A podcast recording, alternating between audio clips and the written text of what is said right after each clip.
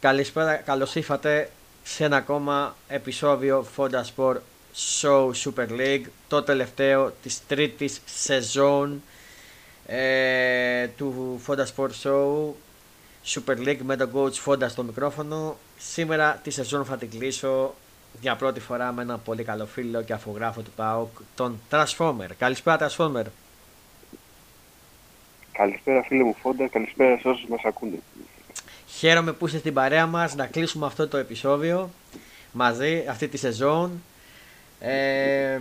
και να τα πούμε όλα, να καλύψουμε τα πάντα, να πούμε για ΠΑΟΚ, για το ΑΕΚ ΠΑΟΚ, για Super League, για Premier League, για Super League λέω, για τις ελληνικές ομάδες τις υπόλοιπες, για Premier League και διάφορα άλλα. Πάμε, ξεκινήσουμε με τον ΠΑΟΚ. Πες μας, τι είδες εκτές, τι ξεχώρισες, να μην αργούμε. Η αλήθεια είναι ότι μου είχε αφήσει μια πικρία το συγκεκριμένο παιχνίδι. Όπως και η μεγάλη κυρία ΠΑΟΚ να κάνει φέτος, δηλαδή να μην κλείσει τη χρονιά με έναν τίτλο, ας πούμε, είχε την ευκαιρία, είχε τις προϋποθέσεις να κλείσει τη χρονιά με κάτι καλό. Τελικά δυστυχώς δεν τα κατάφερε ούτε και τώρα. Έχασε και αυτό το τελικό. Δεν κατάφερε να εξασφαλίσει ευρωπαϊκό εισιτήριο μέσω του Europa League, του προκριματικού Europa League, τα οποία θα οδηγούσαν σε ομίλους του Conference. Και τέλος πάντων τώρα...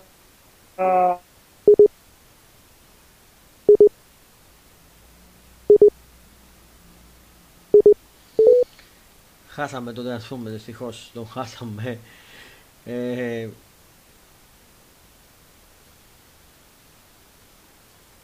Συνέχισε. Έλεγα λοιπόν φίλε μου ότι ήταν μια ευκαιρία για τον ΠΑΟΚ να σώσει τη χρονιά κατακτώντας το κύπελλο. Έτσι να κλείσει με ένα θετικό πρόσημο χρονιά. Τέλος πάντων δεν τα κατάφερε, αλλά αυτό που με λυπεί περισσότερο είναι ότι... Υπήρχαν οι προϋποθέσεις για να το κάνει, ειδικά από τη στιγμή που η ΑΕΚ έμεινε με 10 παίχτες. Ήταν πιστεύω μεγάλη ευκαιρία για γίνει δουλειά. Τέλος πάντων, εντάξει, θα κάνουμε αυτά και αυτά τη ιστορία στα πράγματα, εντάξει. Στον αθλητισμό έτσι είναι και τα πράγματα. Ένας κερδίζει, ένας χάνει, δεν κερδίζουν και οι δύο, δεν χάνουν και οι δύο, έτσι είναι τα πράγματα. Εντάξει, η ΑΕΚ δίκαια το κατέκτησε το κύπελλο, εκμεταλλεύτηκε τις ευκαιρίες που είχε. Τις λίγες τέλος πάντων, διαχειρίστηκε την κατάσταση ότι έμεινε με 10 παίχτες. Ο Αλμέιδα έκανε πολύ καλό κουτσάρισμα τη στιγμή που η ΑΕΚ βρέθηκε, ας πούμε, 10 παίχτες. Διαχειρίστηκε την κατάσταση.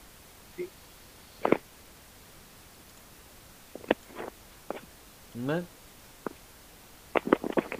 Και μ' ακούς? Ναι. Ωραία. Και από εκεί και πέρα κοιτάμε τώρα πλέον την επόμενη μέρα. Ο ΠΑΟΚ κοιτάει να μαζέψει τα κομμάτια του και να δούμε τέλος πάντων τι θα βγάλει η καινούργια χρονιά. Η ΑΕΚ κάνει σχέδια για μεταγραφές, για Champions League, για άλλα πράγματα. Η ΑΕΚ πλέον μιλάμε... Βγαίνει το πράγμα σε άλλο επίπεδο, ας πούμε, ασχολείται με άλλα πράγματα, ας πούμε, με μεταγραφές, με άλλο επίπεδο καταστάσεις, ας πούμε. Εντάξει. Ο ΠΑΟΚ έχει να διαχειριστεί τώρα άλλες καταστάσεις. Και τέλος πάντων, βλέποντας και κάποιες πλέον από εκεί πέρα. Να πω ότι... Όσον αφορά την εντεκάδα που κατέβασε ο Λουτσέσκου, πιστεύω ότι ήταν ό,τι καλύτερο είχε για να κατεβάσει. Πιστεύω ότι ήταν ό,τι καλύτερο μπορούσε να κατεβάσει στην παρούσα στιγμή, με αυτούς που είχε στη διάθεσή του. Με μόνη παραφωνία το Ράφας ο Άρης, ο οποίος πραγματικά δεν ξέρω, ας πούμε, για ποιο λόγο είχε γίνει τόσος ντόρος να αποκτηθεί. Το παλικάρι δεν μπορεί, ας πούμε, εντάξει, ούτε τους προσφέρει τη ιδιαίτερα. Σε πολύ λίγα παιχνίδια, ας πούμε, έχει κάνει λίγα πράγματα. Λοιπόν, εκεί πέρα τίποτα άλλο. Η ΑΕΚ τελικά απέδειξε ότι ακόμα και έτσι, ας πούμε, μπορεί να, υπό οποιασδήποτε συνθήκες, ας πούμε, μπορεί να διεκδικήσει τα πάντα. Και σαν, ας πούμε, αν θέλουμε να πούμε μια συνολική εικόνα για το όλο πράγμα, είναι ότι, συνολική εικόνα, ας πούμε, μια γενική πρόταση, αν θέλουμε να πούμε, είναι ότι το σημείο καμπής για την ΑΕΚ ήταν η είσοδος στο καινούριο γήπεδο. Τη στιγμή που έπαιξε το πρώτο της παιχνίδι στο καινούριο γήπεδο, όλη της η πορεία ήταν ξεκάθαρα ανωδική σε όλη τη διάρκεια. Δηλαδή, είναι ξεκάθαρα ανωδική η πορεία της. Ήταν μέσα σε όλους τους στόχους μέχρι το τέλος. Δηλαδή, αν χρέωσαν την Ευρώπη, ας πούμε, διεκδίκησε τα πάντα και τα κατέκτησε στο τέλος, δίκαια. Mm-hmm. Είναι γενική ομολογία ότι ήταν δίκαιη, ειδικά και του πρωταθλήματος και του Βέλου. Και μάλιστα το πρωτάθλημα το κατέκτησε και παίζοντας και πολύ ωραίο ποδόσφαιρο. Mm-hmm. Ελκυστικό ποδόσφαιρο, να βλέπεις την άκρη να παίζει ποδόσφαιρο. Mm-hmm. Σου άρεσε αυτή η αρχή που είχε, η πίεση που ασκούσε, αυτή η ορμή που είχε και αυτή η θέληση ότι να κατακτήσει τη νίκη, τέλος πάντων τους βαθμούς, τα πάντα. Mm. Και όσον αφορά το κύπελλο, εντάξει, είχε και λίγο την τύχη με το μέρος της, διαχειρίστηκε και σωστά την κατάσταση, δεν λέω, αλλά ήταν και τυχερή γιατί ο ΠΑΟΚ είχε τις ευκαιρίες, απλά δεν τον ήθελε. Ναι. Δεν τον ήθελε τον ΠΑΟΚ, την μπάλα δεν τον ήθελε. Αλλά είναι αυτό που λέω εγώ, που το έχω σκεφτεί εγώ, δεν ξέρω αν θες να το ακούσεις. Ναι, πες το. Είναι και λίγο μεταφυσικό βέβαια. Πες το, πες το. Να το πω ή δεν θέλεις. Πες το. Είναι ότι η χθεσινή κατάκτηση της ΑΕΚ ενδεχομένως να είναι και λίγο σαν ένα, ας πούμε, payback, σαν μια πλήρωση για εκείνο το χαμένο τελικό του 17, το γκολ που τον έφερε με τον goal offside. Μάλιστα, μάλλον καλά το είχε βάλει ο Μάτος τότε, ήταν τουλάχιστον 3 μέτρα offside. Ναι. Και δεν είχε καταλογιστεί τίποτα, ας πούμε. Μέτρησε κανονικά εκείνο τον γκολ. Ναι. Με εκείνο τον γκολ ο ΠΑΟΚ κατέφερε και κατέκτησε το κύπελλο. Mm. Και τα έφερε τέλος πάντων η μοίρα έτσι, ώστε να γίνει πιο πανθεσσαλικό πάλι ο τελικός. Mm-hmm. Και αυτή τη φορά να χαμογελάσει η ΑΕΚ, παρόλο που κλέφτηκε την πλάτη στον τοίχο ανέτεια, δηλαδή χωρίς, ας πούμε, ιδιαίτερο λόγο, ας πούμε. Τώρα θα μου πεις, χωρίς ιδιαίτερο λόγο, αλλά τα λέμε. Αλλά και που βρέθηκε πρώτα, δεν είχε να το σταματήσει τον Τάισον. Μόνο έτσι μπορούσε να το σταματήσει. Ναι. Αλλά τελικά δεν τους τύχει, δεν τους τύχει αυτή η αποβολή. Τέλος πάντων, όπως και να έχει, καταλήγουμε στο ότι δηλαδή, πήρε το κύπελλο, ενδεχομένως και σαν ξεπλήρωμα της αδικίας που είχε γίνει τότε. Εκεί καταλήγουμε. Αυτό. Τώρα τι μέγενε η επόμενη μέρα στον ΠΑΟΚ, με Λουτσέσκου ή χωρίς? Αυτό είναι θέμα προς διερεύνηση. Δεν ξέρουμε τι θα γίνει. Πάντως εγώ το ξαναπεί ότι δεν είμαι υπέρ του, δηλαδή ότι φταίει ο προπονητής, ξεκάθαρα. Εγώ πιστεύω ότι είναι θέμα ρόστερ, δηλαδή με το τι παίχτες έχεις, ας πούμε, και το τι θες να κάνεις. Ναι. Άμα θες να κάνεις πράγματα πρέπει να έχεις ποιότητα στο ρόστερ σου. Άμα δεν έχεις ποιότητα στο ρόστερ δεν μπορείς να, ας πούμε, να... Ναι. Δεν μπορείς να έχεις απέτηση. Δηλαδή δεν μπορώ εγώ να έχω ένα αυτοκίνητο χαμηλού κυβισμού, έχω την απέτηση, μπορεί να κοντράρει στην ευθεία ένα αυτοκίνητο που είναι μεγάλο κυβισμό, ας πούμε. Εντάξει. Πρέπει να, αναλόγως τους στόχους που θέτεις, πρέπει να έχεις και το αντίστοιχο υλικό. Τώρα, εγώ σου λέω και ένα μεγάλο προπονητή να φέρεις, ένα μεγάλο όνομα, εντάξει. Αν δεν του δώσεις τα εφόδια για να μπορέσει να ανταποκριθεί στους στόχους που έχεις θέσει, εντάξει, δεν μπορείς, ας πούμε, να έχεις απέτηση μετά αυτό που κάνει. Εγώ σου λέω, φέρνεις τον ΠΑΟΚ αύριο Μουρίνιο, εντάξει. Άμα αν έχεις τον Μουρίνιο και του δώσεις να παίζει με Κωνσταντέλια όπως είναι τώρα, ναι, και με τύπους όπως είναι ο Τέιλορ, ξέρω εγώ τι, ή όπως είναι ο Άπκομ, δεν μπορείς να κάνεις δουλειά έτσι. Και μετά δεν μπορείς να πεις ότι φταίει ο Μουρίνιο γι' αυτό. Ναι. Έτσι, αυτό θέλω να πω. Ωραία. Γενικά εγώ είμαι κατά το ότι φταίει ο προπονητής. Αυτό. Φταίει και ο προπονητής, αλλά δεν είναι η λύση το να διώξει τον προπονητή κάθε φορά. Να πούμε τώρα της ΑΕΚ. Α, πριν πω της ΑΕΚ, να πούμε το ΠΑΟΚ είναι, όπως είπα, στο τρίτο αποκριματικό του Conference League. Στο τρίτο αποκριματικό του Conference League που ξεκινάει από 27 Ιουλίου μέχρι το πρώτο παιχνίδι και 3 Αυγούστου το δεύτερο. 21 του μηνός θα είναι κλήρωση του ΠΑΟΚ. Είναι στο δεύτερο αποκριματικό του Conference. Τώρα, στα της ΑΕΚ, η ΑΕΚ επικράτησε δίκαια, λίγο δίκαια, εισαγωγικά δίκαια, γιατί το δίκαια το λέω γιατί έμεινα με 10 παίκτες και κατάφερε να πάρει αυτό το μάτς, γιατί ούτε το κλέψε ούτε τίποτα, ήταν δίκαιο το μάτς, κατάφερε με 10 παίκτες το πήρε, από τη χαζομάρα ανόητη αποβολή του Ρώτα η οποία ήταν, και ξεχάσαμε να πούμε ότι σε αυτό το σημείο γιατί ευτυχώς δεν έπαιξε ρόλο ο Γερμανός ο Μπριχ, δεν είχαμε κάποιο παρατάγω ώστε να συζητάμε για τον κηρυτή, Transformer. Πολύ σωστό αυτό, πολύ σωστό αυτό, και έπρεπε να το θίξουμε από την πολύ αρχή που ξεκινήσαμε να συζητάμε, ότι ο διαιτητής ήταν πάρα πολύ καλός. Βέβαια, δεν είπαμε και στην άλλη αλήθεια ότι δεν είχε και δύσκολες φάσεις. Έτσι. Δεν είχε κάτι δύσκολο ας πούμε, να διαχειριστεί. Δεν υπήρχε δύσκολη φάση να πεις ότι. Δηλαδή, οι φάσεις που γίνανε ήταν όλες ας πούμε πολύ, πολύ, δηλαδή, πολύ εύκολα δηλαδή, αναγνωρίσιμες το τι ήταν. Ας πούμε. Δεν είχε κάποια δυσκολία. Αλλά πέρα από το όμως, τον άσκησε πολύ καλά. Δηλαδή, στις αποφάσεις του ήταν άμεσος, οι κάρτες που μοίρασε ήταν όλες σωστές. Ναι. Οι κάρτες που δόθηκαν ήταν όλες σωστές, κίτρινες και κόκκινες. Κόκκινη μία δόθηκε βασικά. Και από εκεί και πέρα υπήρχε και μια. Δηλαδή και οι παίχτες, ας πούμε, έβλεπες ότι δεν διαμαρτυρόντουσαν. Βλέπαν ότι ας πούμε. Η αποφάση ήταν ας πούμε, αυτά που δηλαδή στηριζόταν ό,τι γινόταν, ας πούμε. Δεν υπήρχε κάτι άλλο. Θέλω να πω.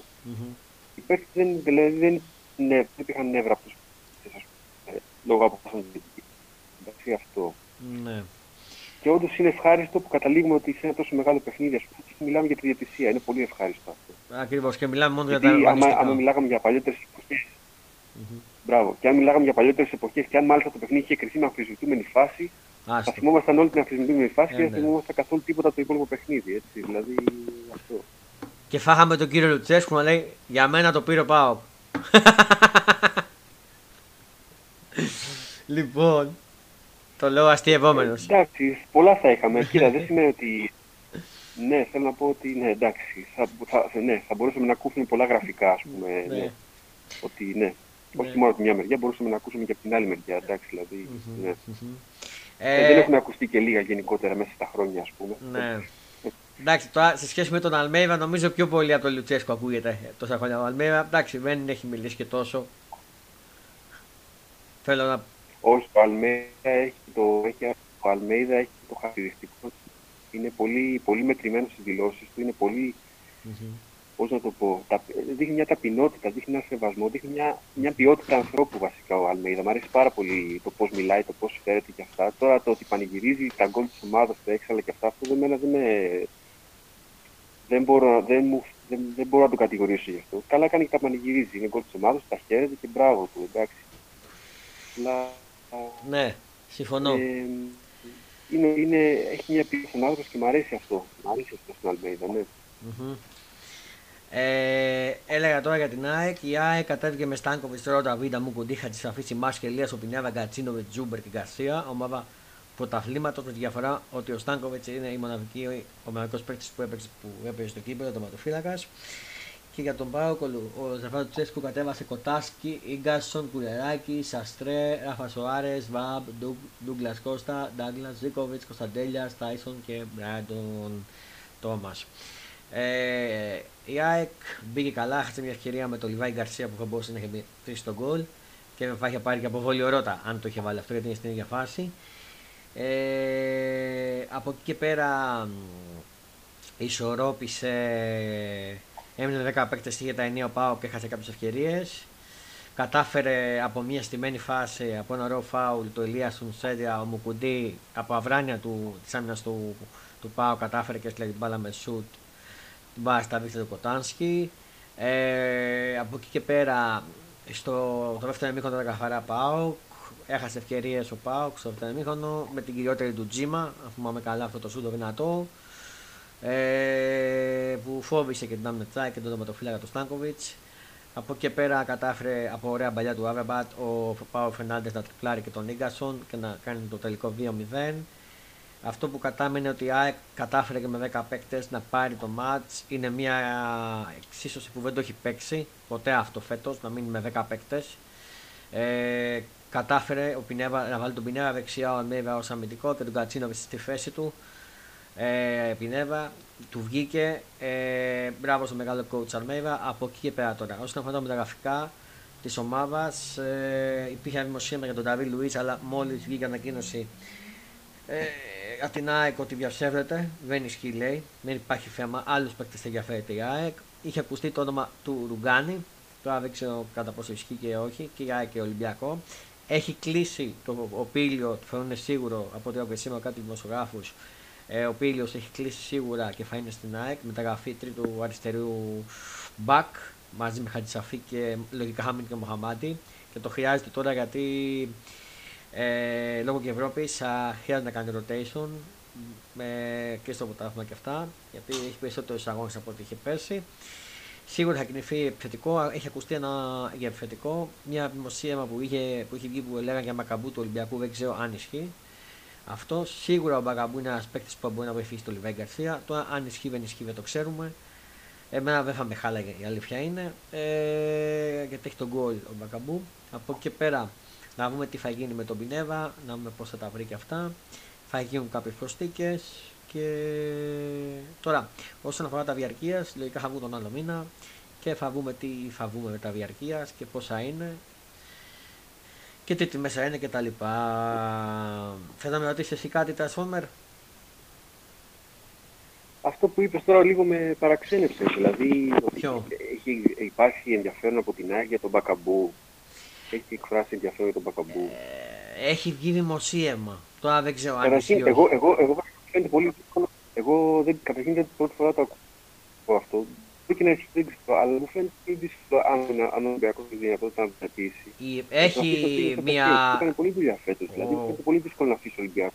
Υπάρχει μια. Γιατί ο Μπακαμπού, μην ξεχνάς ότι είχε πάει και στο παιχνίδι του Φενέρμπαχτσε, αν θυμάσαι. Ήταν στο γήπεδο του Φενέρμπαχτσε και το παιχνίδι. Πάνω πει ότι υπάρχει ένα δέσιμο δηλαδή. Ναι,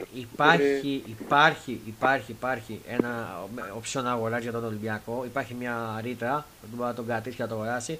Ακόμα δεν έχει γίνει κάτι. Σε διαπραγμάτευση δεν έχουν απαντήσει ο Ολυμπιακός. Σίγουρα ο Ολυμπιακός θέλει να κρατήσει τον Μπακαμπού. Αλλά και από ό,τι λέει το δημοσίευμα που έχει βγει, η ΑΕΚ ότι ενδιαφέρεται δεν είναι αδιάφορη για ένα τέτοιο παίκτη. Τώρα δεν ξέρουμε αν ισχύει και δεν ισχύει το δημοσίευμα. Ναι, εγώ λέω κατάλαβα, το ότι διαβάζω δημοσίευματα που στο εξωτερικό, όχι είπα στην Ελλάδα δημοσίευμα, στο εξωτερικό είναι τα δημοσίευματα που έχουν βγει. Συγκεκριμένα ήταν, νομίζω, αν θυμάμαι καλά, ισπανικό. Δεν είμαι σίγουρος, ισπανικό δημοσίευμα. Τώρα δεν ξέρω αν ισχύει ή δεν ισχύει. Εντάξει, ωραία. Τώρα, σε άλλα νέα των άλλων ομάδων, ο Ολυμπιακός σήμερα έβγαλε τα διαρκείας του. Καλές ποσοστές τιμές είναι. Έχει και κάποια προνόμια. Μπορείτε να τα διαβάσετε και στο Fonda Sports, τα έχω ανεβάσει. Στο site του και blog του Fonda Sport. Ο Παναθηναϊκός έξε το 10 εχθές. Μια μεταγραφή ουσιαστικά για αλλαγή. Για τον έχει για τον πάγκο. Γιατί μετά από δύο χιαστούς δεν ξέρω κατά πόσο μπορεί να βοηθήσει ο Ζέκα. Τον έφερε μάλλον για να παίζει λίγα λεπτά και να κλείσει την καριέρα του στο Παναθηναϊκό και να λάβει κάποιο πόστο στην ομάδα. Κινούνται για κάποιες άλλες παίκτες στο Παναθηναϊκό. Τώρα δεν ξέρουμε τι θα γίνει.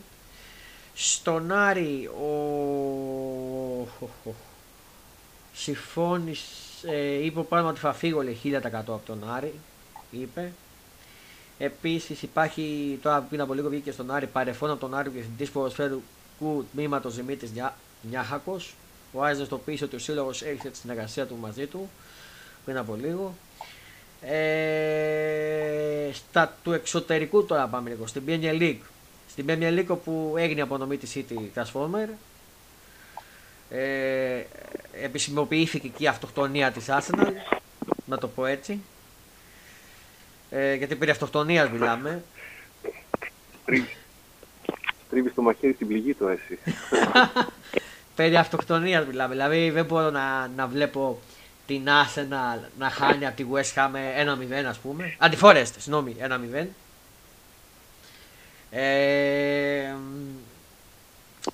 Οπότε... και να ήταν μόνο αυτή. Και να ήταν μόνο η Forest. Και λέγαμε πώς μπορεί να κάνει γκέλα η City. Η City την έκανε χθες την γκέλα και είχε 1-1 σε εξαναβολή αγώνα με την Brighton. Εγώ να σου πω. Αλλά είχε αυτοκτονήσει η Arsenal.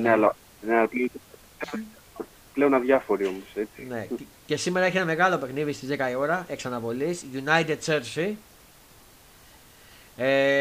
Παίζεται η τέταρτη θέση γιατί η United δεν έχει εξασφαλίσει. Η Liverpool είναι ένα βαθμό πίσω. 2 βαθμούς νομίζω, θα σας πω τώρα τη βαθμολογία. Στη θέση η Liverpool είναι 5η με 66 και η United είναι με 69. 3 βαθμούς. Και τελευταία αγωνιστική μπορεί να γίνει όλα. Αν κάνει γκέλα σήμερα η United, μπορεί η Liverpool να πάρει στη τίτλο του Champions League. Τώρα, όσα... Έχει μεγάλη σημασία το σχέδιο. Ναι. Όπως καταλαβαίνετε, σήμερα όλοι οι οπαδοί της Liverpool θα είναι με την Jersey. Θα είμαστε με την Τζέρση, όπως καταλαβαίνεις, ας πούμε, για πρώτη φορά. Ναι, σωστό. Είναι δίκαιο, ναι. Τώρα, όσον αφορά τον υποβασμό, έχει πέσει Southampton ήδη και μένει να δούμε ποια από τις τρεις ομάδες θα ακολουθήσει, μάλλον ποιες δύο ομάδες θα ακολουθήσουν από τις τρεις ομάδες της Southampton. Μέχρι στιγμής η Leeds έχει 31, η Leicester έχει 31 και η Everton έχει 33. Μαθηματικά εξοφεί η Forest με 37. Τώρα, το λογικό λέει ότι η Leeds και η Leicester θα ακολουθήσουν τη Southampton. Δεν ξέρω αν συμφωνείς. Το πιο πιθανό μου φαίνεται και εμένα αυτό, έτσι όπως είναι η δουλειά, και εμένα αυτό μου φαίνεται το πιο πιθανό. Δεν νομίζω να δούμε. Η Everton να υποβιβαστεί.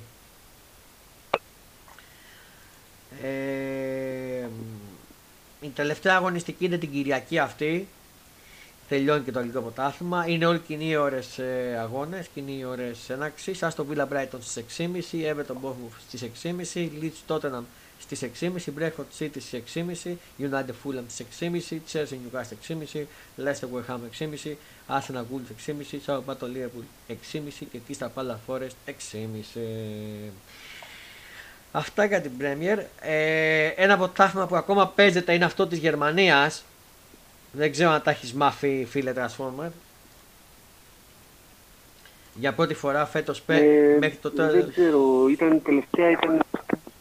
τελευταία η Dortmund μια σερβιμένη που καλό, τώρα δεν ξέρω τι απέγινε. Ναι, έχω να σου πω ότι η Bayern την προηγούμενη αγωνιστική έκανε γκέλα μέσα στο γήπεδο της 3-1 τη Λειψία. Και η Dortmund κέρδισε 3-0 με την Augsburg έξω. Και είναι η Dortmund στην κορυφή και μένει μαθηματικά ένα βαθμό φέλη για να εξασφαλίσει το πρωτάθλημα η Dortmund και παίζει εντός έδρας με τη Mainz και η Bayern παίζει με την Κολονία εκτός.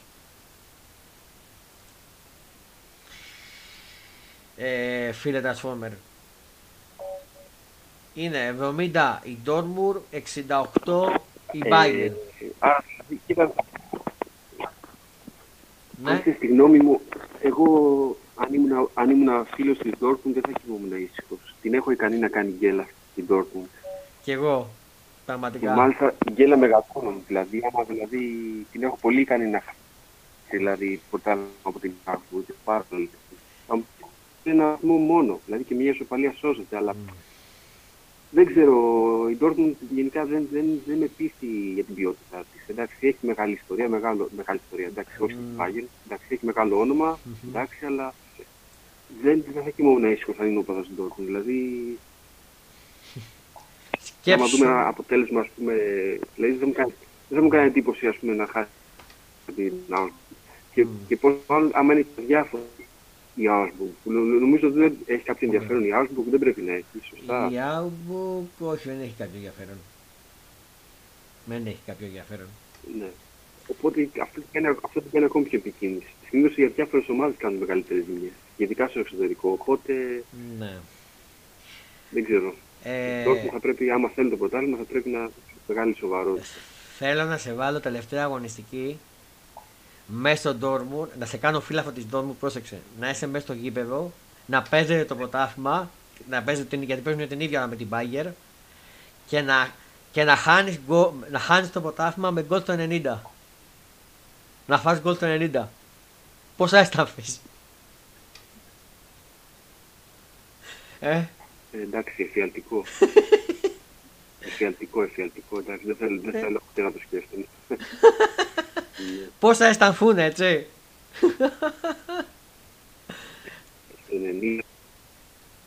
Ναι, έτσι είναι. Πάμε λίγο στους τελικούς που έχουμε στο Champions League, να μας πεις μια γνώμη τώρα που έχουμε καθαρά τελικούς. Λοιπόν, City Inter. Τι προβλέπουμε, 16 στις 10, τι προβλέπουμε?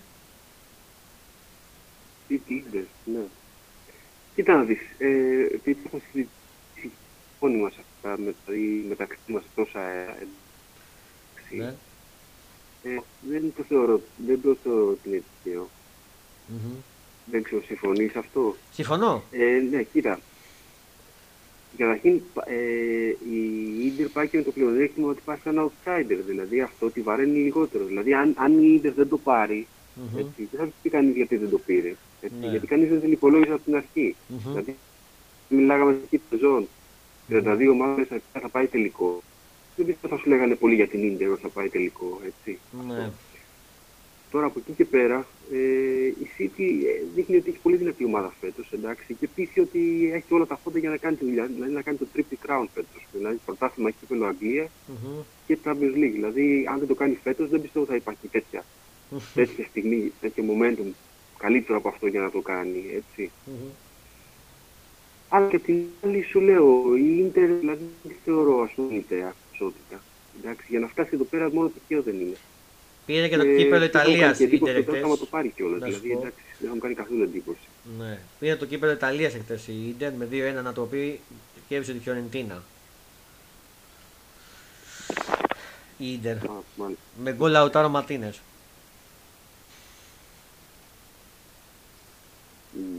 Ο Αργεντίνος. Ναι, ναι. Οπότε τι βλέπεις, City. Τέλος πάντων, εντάξει. Εμένα αυτό που με ενδιαφέρει είναι ένα ωραίο παιχνίδι. Δηλαδή ένα παιχνίδι που θα έχει, που θα έχει κυκλοφορία της μπάλας, θα έχει θέαμα, θα έχει τέτοια πράγματα. Εγώ αυτό με ενδιαφέρει. Γιατί είμαι ουδέτερος, δεν έχω προτίμηση ούτε για την μία ούτε για την άλλη ομάδα. Δηλαδή τελείως φύλαθλα θα το παρακολουθήσω το παιχνίδι. Αυτό με ενδιαφέρει να δω καλό ποδόσφαιρο. Αυτό με ενδιαφέρει. Ναι. Εγώ νομίζω ξεκάθαρα ότι αν δεν το πάρει τώρα η City δεν θα το πάρει ποτέ, οπότε θα πάω με τη City. Αν και θέλω Ίντερ, δεν σου κρύβω, θα πάω με την City σε αυτό. Τώρα, στον τελικό του Europa, Σεβίλη-Ρώμα, πώς το βλέπουμε?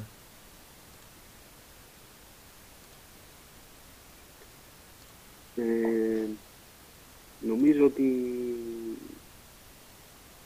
το πράγμα λέει για Σεβίλη εδώ πέρα.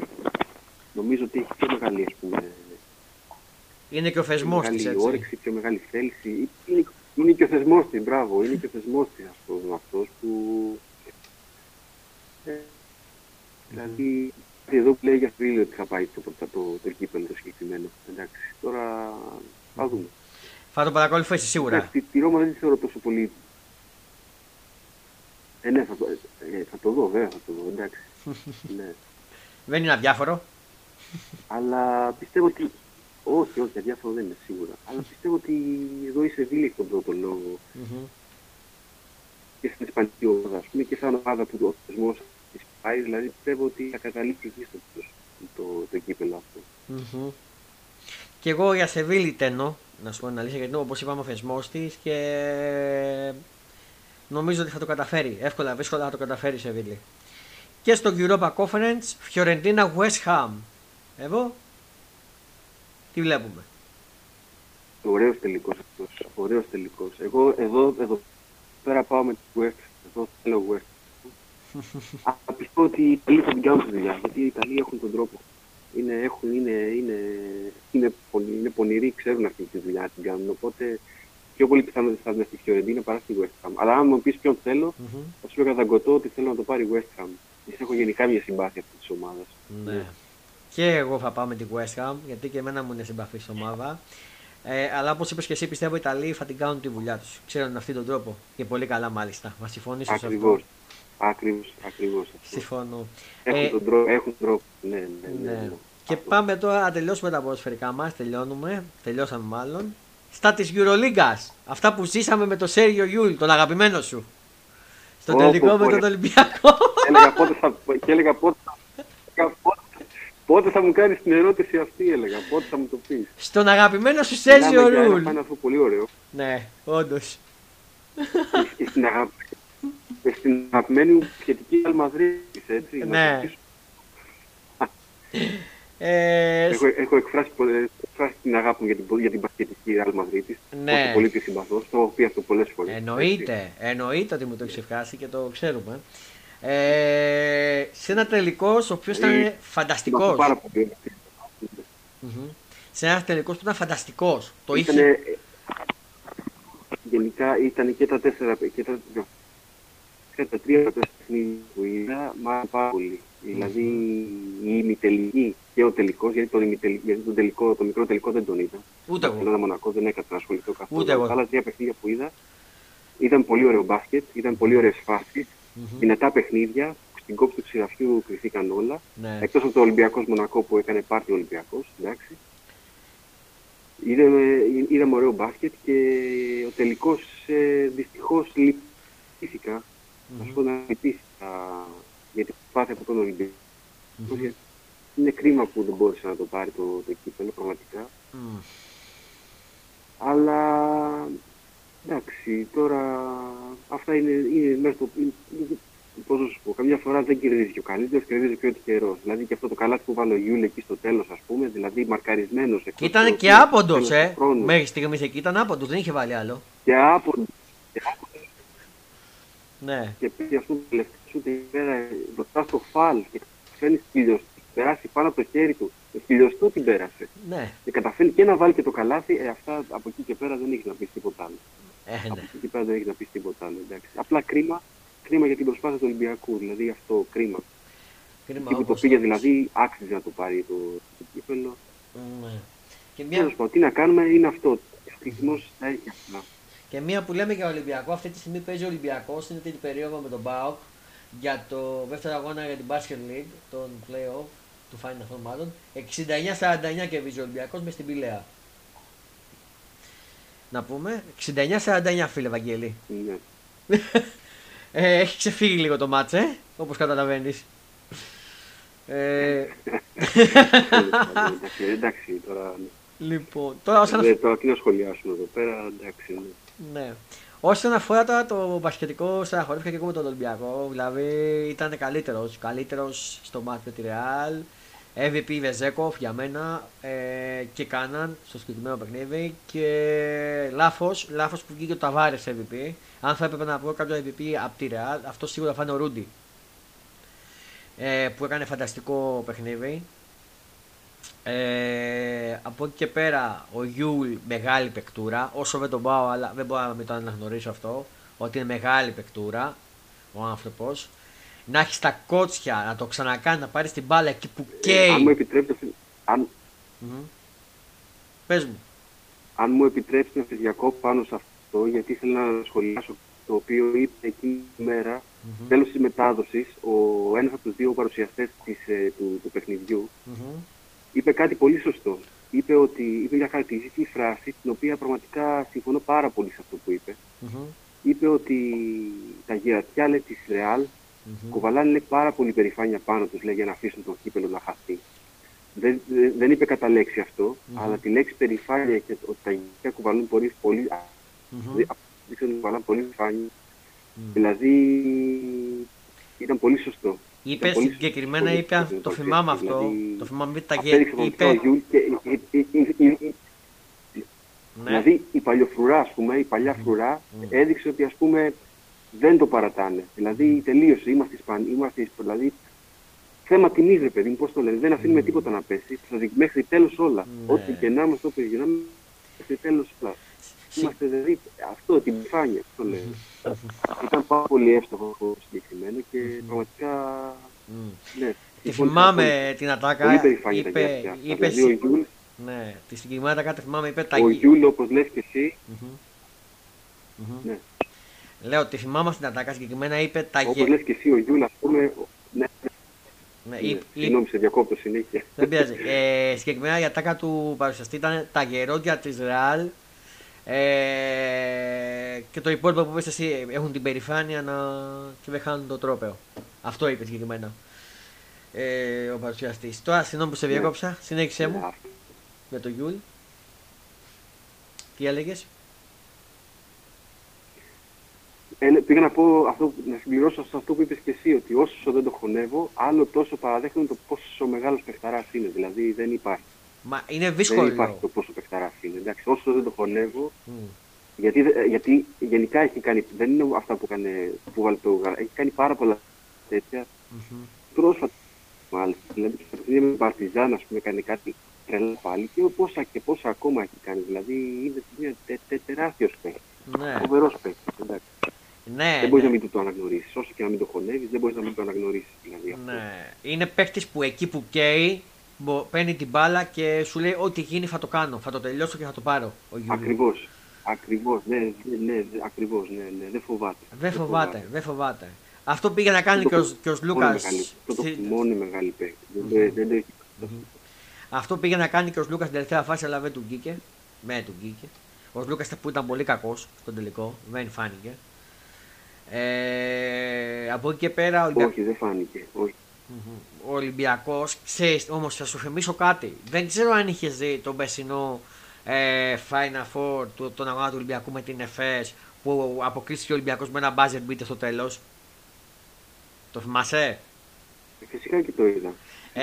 Δεν σου θυμίζει πάνω κάτω το ίδιο? Πάλι νομίζω είχε επιλογή να κάνει φάουλ ή να μην κάνει. Νομίζω πάλι πλέχτηκε να μην κάνει φάουλ, αν θυμάμαι καλά. Μπράβο. Και το πήρε ο Μίσιτς. Από την ΕΦΕΣ. Δεν σου θυμίζει? Αφήστε να το κάνει, ναι. Και για την κακή του τύχη ήταν στα ίδια δευτερόλεπτα. Σημαδιακό, ήταν στα ίδια δευτερόλεπτα. Ναι. Το άκουγα που το έλεγε ο δημοσιογράφος. Ήταν στα ίδια δευτερόλεπτα, φίλε. Δηλαδή, αν δεν συμβαδίζουν αυτά τα δύο μάτς. Μια φορά η ιστορία επαναλαμβάνεται με τρόπο. Αυτό σου λέω. Αν δεν συμβαδίζονται αυτά τα δύο μάτς, δεν γίνεται. Δηλαδή και ίδια ώρα και ίδιο σημείο και buzzer beater. Μάλλον το έχεις της μοίρας του Ολυμπιακού να το κάνει έτσι. Ναι. Είναι λίγο. Μοιάζει λίγο όντως. Ξέρεις, περίεργο, δηλαδή να σας πούμε πώς είναι δυνατόν. Ξέρεις τι είναι να κρατάς την κούπα στο χέρι σου και στο τέλος να τη χάνεις. Αυτό παίχτηκε. Εντάξει, είναι εντάξει, δηλαδή ναι. Δηλαδή εντάξει, τώρα από εκεί πέρα πώς θα τη βγάλεις ο Ολυμπιακός ο μπασκετικός, να βγούμε Χαμίνο Βεζέκο. Εγώ πραγματικά απόρρισα δηλαδή πώς χάθηκε, έτσι όπως εξελίχθηκε το μάτι, δηλαδή φαινόταν ότι ο Ολυμπιακός το κράταγε, πραγματικά το κράταγε. Ναι. Όντως. Αλλά εντάξει, τι να κάνουμε. Πάμε λίγο για να κλείσουμε και αυτό το επεισόδιο. Έτσι να κλείσουμε. Να κλείσουμε και με αυτό το επεισόδιο, να κλείσουμε με NBA που και εκεί στο Final Four του NBA γίνεται χαμός. Δεν ξέρω αν έχεις ασχοληθεί, αν έχεις δει. Transformer. Εκεί ξέρω ότι είμαστε στο 4-0, ήταν εκεί με τους Celtics, όχι 4-0, όχι, οι Nuggets με τους Lakers ήταν στο 4-0. Τι λέω, μωρέ. Θα σου πω τώρα. Lakers Nuggets είναι 4-0. Πέρασαν οι Nuggets, αποκλειστήκαν οι Lakers. Α, ισχύει. Άρα καλά είχα ακούσει. 4-0 τελικά. Πήγε σειρά, πήγε τρένο. Σκούπα. Τώρα η άλλη σειρά είναι στο 3-1. Κατάφερε και οι Celtics πήγαν να παιχνίδι μέσα στο Heat. Στο Miami. Συγκεκριμένα με 116-99. Αλλά εντάξει, τι να σου κάνει. Έχουν ένα παιχνίδι σήμερα ξημερώματα 3,5 ώρα. Ξανά είναι, νομίζω αυτή τη φορά είναι μέσα στον πόντο Celtics το παιχνίδι. Έτσι και πάλι το παιχνίδι πάλι. Οι Celtics πάμε σε 3-2 και θα έχουμε περιπέτειες για το Miami. Αλλά ένας τελικός Nuggets Miami Heat νομίζω θα είναι και ενδιαφέρον. Δεν ξέρω αν συμφωνείς.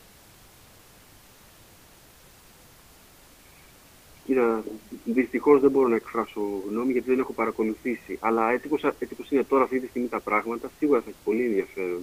Ναι. Σίγουρα θα έχει πάρα πολύ ενδιαφέρον ένα τέτοιο ζευγάρι.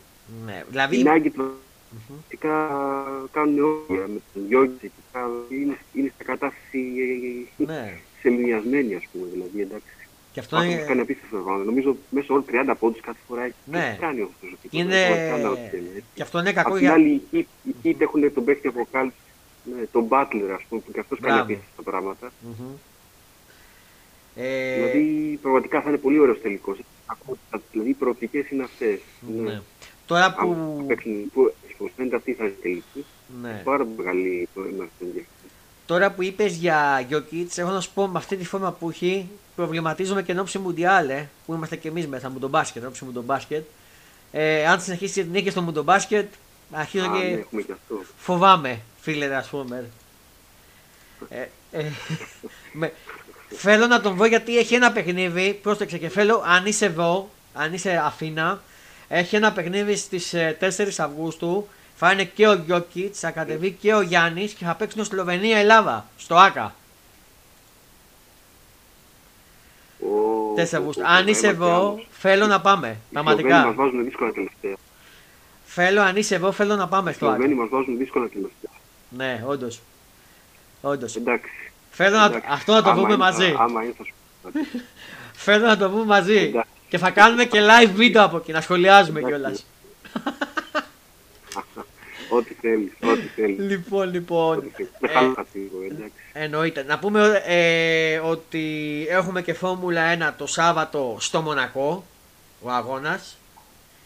Μεγάλος αγώνας στο Μονακό. Έρχεται καινούργια επεισόδια, podcast εκπομπή Fonda Sport. Όχι μάλλον Νιόνιος Sports. Νομίζω Νιόνιος, κάπως έτσι λέγεται, το είχα ανεβάσει τώρα. Τα έχω ξεχάσει και εγώ, τα ανεβάζω και μισό τώρα θα το τσεκάρω για να μην σας λέω. Έχεις και εσύ θυμάσαι τόσα πράγματα. Ναι, Νιόνιο Speed Show by Fonda Sports, το θυμήθηκα. Νιόνιος Speed Show by Fonda Sports. Έρχεται τον άλλο μήνα καινούργια εκπομπή στο κανάλι του Fonda Sports στο YouTube. Ο κύκλος του Fonda Sports Show Super League κλείνει η τρίτη σεζόν εδώ και την κλείνουμε μαζί με τον Transformer. Και θέλω να ανανεώσουμε το ραντεβού μας και θέλω να μου πεις ότι φάθηκε του χρόνου στην παρέα μας. Transformer.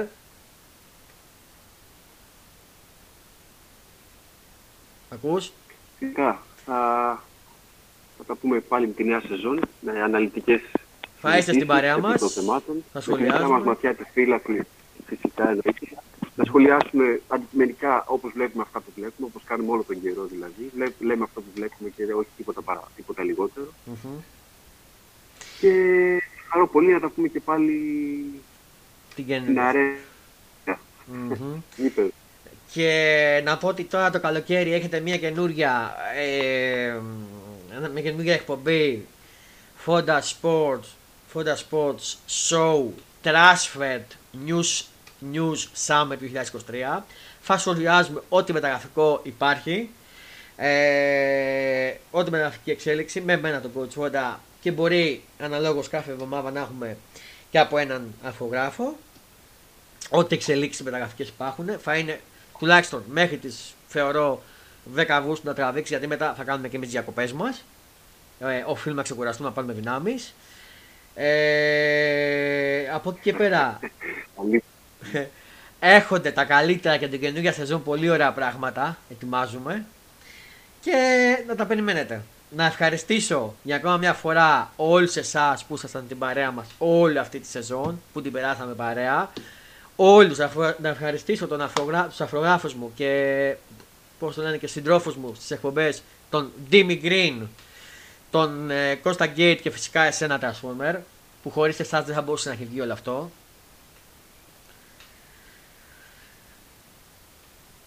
Και εγώ θέλω να σε ευχαριστήσω με τη σειρά μου για τη φιλοξενία σου και για την ωραία συζήτηση που αναπτύξαμε μέσα από το site. Ήταν πολύ μεγάλη χαρά μου που μιλήσαμε για όλα αυτά τα πράγματα όλο αυτόν τον καιρό. Χαρά ότι η σεζόν να μιλήσουμε και ακόμη περισσότερο. Και να ευχαριστήσω και αυτούς που μας ακούνε, που μας τιμούν που μας ακούνε τις αναλύσεις μας και αυτά που λέμε. Τους ευχαριστούμε και ελπίζουμε και να συνεχίσουν να μας ακούνε και την επόμενη σεζόν και όλα αυτά που θα έχουμε να πούμε. Θα χαρούμε να τα πούμε και πάλι. Θέλω να ευχαριστήσω και όλους εσάς και στο εξωτερικό μας ακούτε, γιατί βλέπω στο Spotify μας ακούτε πολύ από Γερμανία, Αγγλία και αυτά. Να ευχαριστήσω και αυτούς. Να ευχαριστήσω και εσάς στο κανάλι του YouTube που μας ανεβάζετε και ήδη έχουμε πάει 73 εγγραφές. Κάνετε συνέχεια subscribe και βλέπετε τα πάντα. Κλείνοντας να πω ότι έχετε και κάτι αφιερωματικά τη σεζόν που μας περάσατε, κάτι ωραία βίντεο, κάτι ωραία live. Θα τα δείτε σαν απολογισμό από μένα, έτσι για να σας τα δώσω δώρο.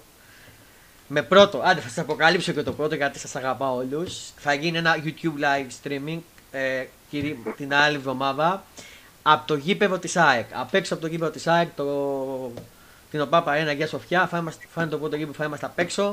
Με όλο το YouTube live stream θα περιμένω και εσάς τα μηνύματά σας, τα σχολεία στο κανάλι απολογισμό, τα πάντα όλα. Θα σας πω εγώ τι έχω νιώσει, τι ένιωσα και τι κατάω και τι μ' άρεσε και τι δεν μ' άρεσε και όλα τα άλλα. Και θα γίνουν και σε άλλα γήπεδα. Μόνο στην Τούμπα μην μου ζητήσετε να πάω, δεν μπορώ. Κολλείομαι γιατί είναι μεγάλη απόσταση. Φάφελα. Αλλά δεν μπορώ. Θα στείλω τον Transformer, μια που είναι δίπλα να πάει. Θα στείλω εσένα. Θα πάω εγώ για αυτό. Λοιπόν, αυτό ήταν το Fonda Sports Show Super League της τρίτης σεζόν. Ανανεώνουμε το ραντεβού μας. μετά τις 10 Αυγούστου με καινούργια σεζόν, τέταρτη σεζόν, με Champions League, Europa League, Conference League και όλα τα καλύτερα. Ευχές για να έχουμε καλό βράδυ, να χαμογελάτε, να περνάτε καλά, καλό καλοκαίρι σε όλους, καλό καλοκαίρι και σε σένα Transformer, φιλιά πολλά. Καλό καλοκαίρι και σε σένα, φίλοι, να είσαι καλά πάντα. Φιλιά πολλά, γεια σας.